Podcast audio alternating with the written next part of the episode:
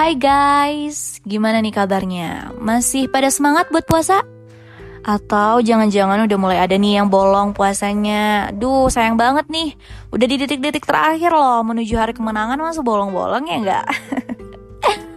Oke, okay, biar openingnya nggak lama-lama kali ya Aku nggak mau basa-basi terlalu jauh sama kalian tapi kita langsung aja. Ya kalian juga tahu sih harusnya dari awal ngeklik ini udah jelas terpampang di judul tentang apa sih yang bakal aku sharing pada sesi kali ini gitu. Yap, bener banget. Kali ini aku bakal sharing tentang salah jurusan bisa berakibat fatal. Untuk itu, penting memilih jurusan yang tepat.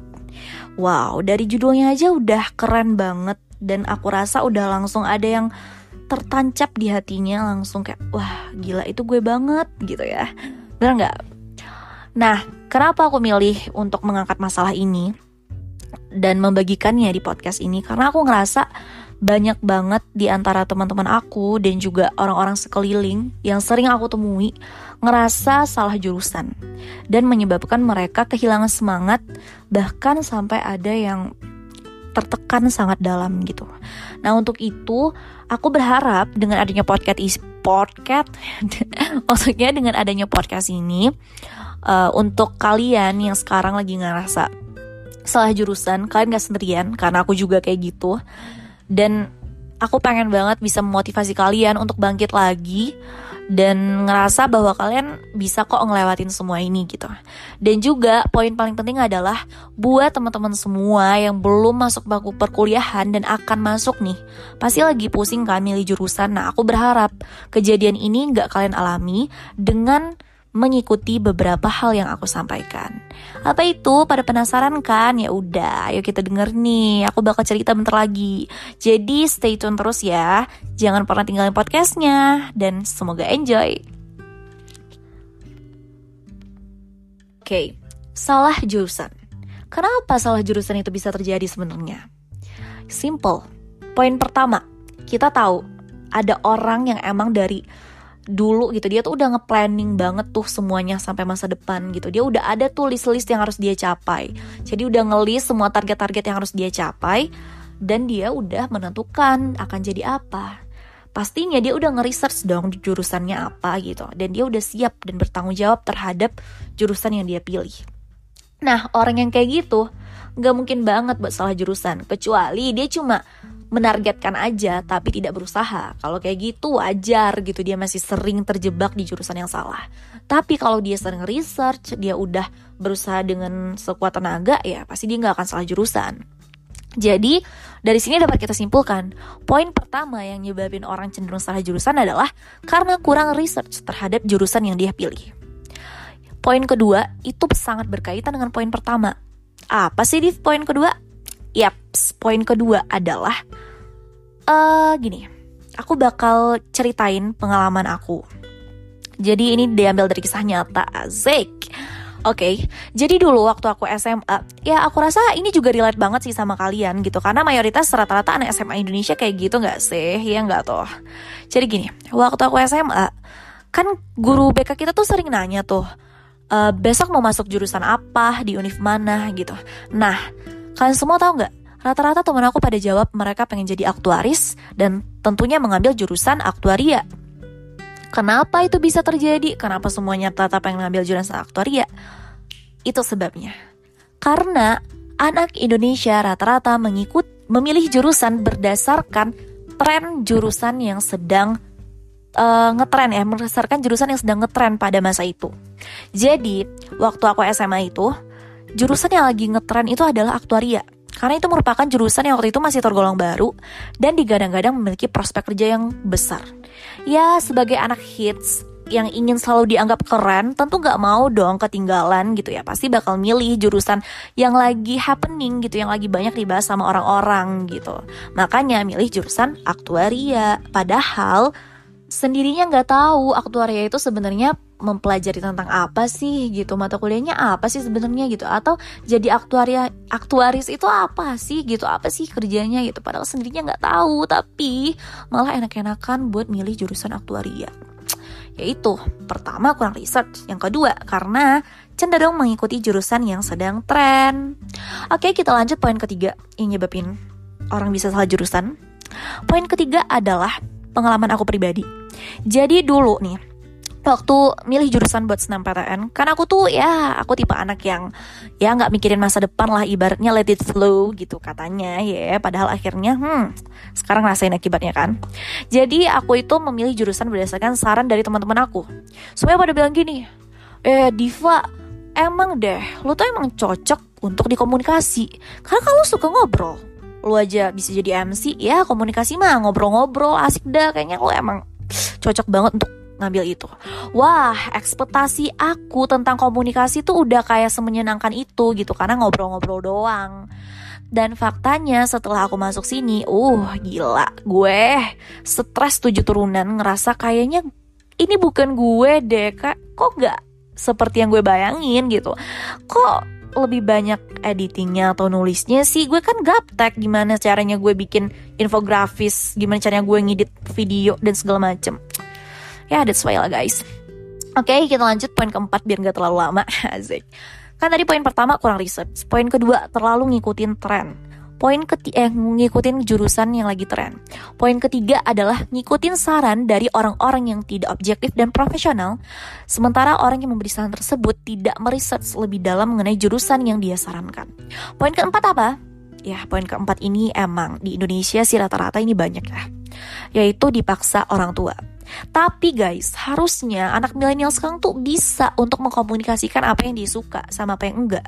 Dan aku juga yakin orang tua zaman sekarang juga pemikirannya tuh lebih maju gitu, nggak hanya memaksakan apa yang dia mau sih. Harusnya poin keempat ini udah nggak menjadi poin pokok lagi sih harusnya.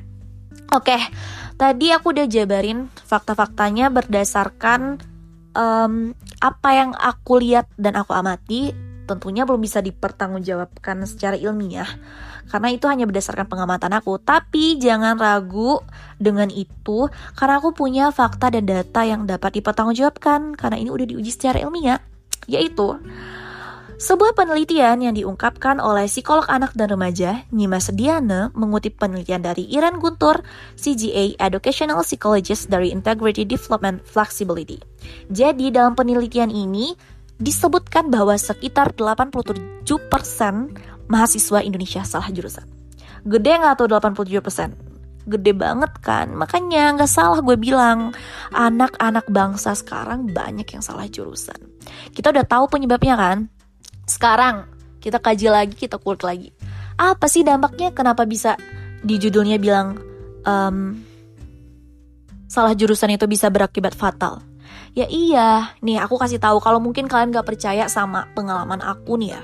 Aku paparkan dari penelitian ini. Ini udah inget nih aku kasih tahu nih ini udah bisa dipertanggungjawabkan nih penelitiannya. Jadi dari penelitian ini disebutkan anak yang salah jurusan pertama yang akan terjadi adalah dia akan kesulitan untuk mengikuti perkuliahan. Setelah itu, dia akan merasa stres, tertekan, dan akhirnya lelah secara fisik dan mental. Kemudian apa? Kemudian, karena dia tidak bisa mengikuti perkuliahan dengan baik, sudah stres, tertekan, lelah fisik mental, akhirnya prestasi akademiknya rendah. Jika prestasi akademik rendah, maka kita akan kehilangan motivasi untuk kuliah. Jika sudah kehilangan motivasi untuk kuliah, kuliah tidak lagi menjadi sebuah prioritas. Nah, Terus gimana kalau kuliah udah gak jadi prioritas? Ya iya, lo bakal ngulur-ngulur waktu tuh. Kalian semua tuh bakal ngulur-ngulur waktu dan tidak menghasilkan apa-apa. Saat teman-teman kita yang seangkatan nih sama kita udah lulus duluan, kita masih belum bisa nyusun skripsi. Akhirnya, kalau itu terus dibiarin, besar banget kemungkinan untuk kalian di drop out dari kampus. Lah, kan cuma di drop out. Kenapa fatal? Hey, Gak cuma itu, masih ada sambungannya. Penelitian ini juga memaparkan bahwa memang ada orang yang bisa melewati semua kesulitan itu dan dia menyelesaikan studinya. Tapi begitu dia berkarir, dia akan merasa menyesal dan tertekan. Kenapa?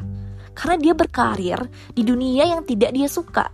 Dia berkarir tidak sesuai dengan keinginannya gitu, nggak sesuai sama passionnya.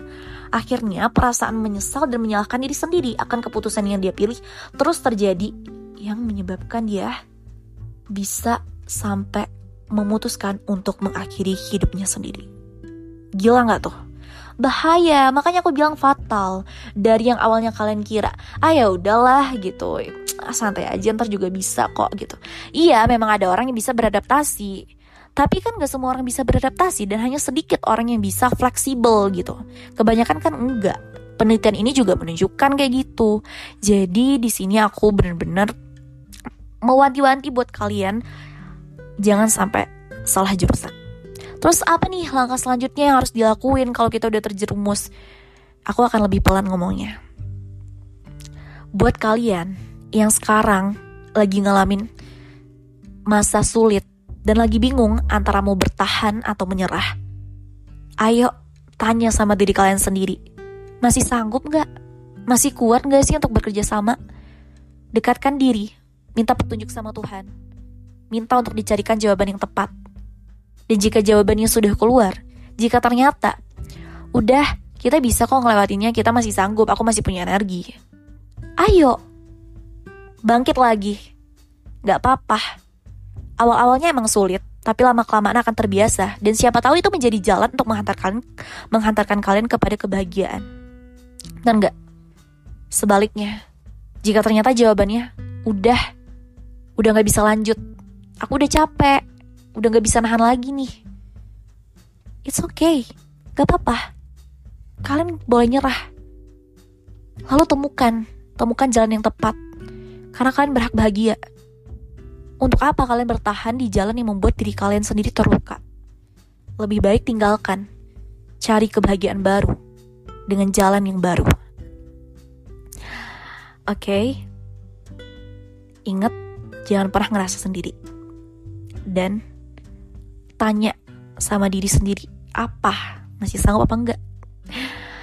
Nah melihat seberapa seriusnya dampak ini ini menjadi himbauan buat teman-temanku tercinta buat kalian semua yang sekarang mungkin masih SMA atau lagi gap year untuk memutuskan memilih jurusan yang tepat. Ayo dari sekarang kenali diri kalian lebih dalam lagi kenali sebenarnya passion kalian di mana sih? Sebenarnya kalian sukanya apa sih? Sebenarnya apa yang kalian mau? Sebenarnya potensi kalian di mana? Gitu. setelah itu apa langkah selanjutnya yang harus dilakukan? Ya udah setelah itu kan harus research dong. Kalau misalnya kalian suka MTK kalian suka hitung-hitungan. Ya kan hitung-hitungan gak cuma MTK kalian cari jurusan yang emang membutuhkan kemampuan itu kalau emang kalian suka hitung-hitungan. Terus urutin deh mana sih yang kira-kira kalian mampu mempertanggungjawabkan dan kira-kira itu emang sesuai dengan minat dan bakat kalian itu sangat penting. Dan jangan lupa selalu andalkan Tuhan dalam setiap langkah kehidupan. Jadi, buat kalian semua, ingat, berada di jalan yang salah membuat kalian tanpa kalian sadari itu akan menyakiti diri kalian secara perlahan. Untuk itu, jika ingin berbahagia, pilihlah jalan yang tepat. Ayo, dari sekarang, mulai kenali diri sendiri lebih dalam lagi. Research jurusan-jurusan yang emang berpotensi untuk kalian pertanggungjawabi. Dan juga jangan lupa, seperti yang aku bilang, selalu andalkan Tuhan dalam setiap langkah kaki.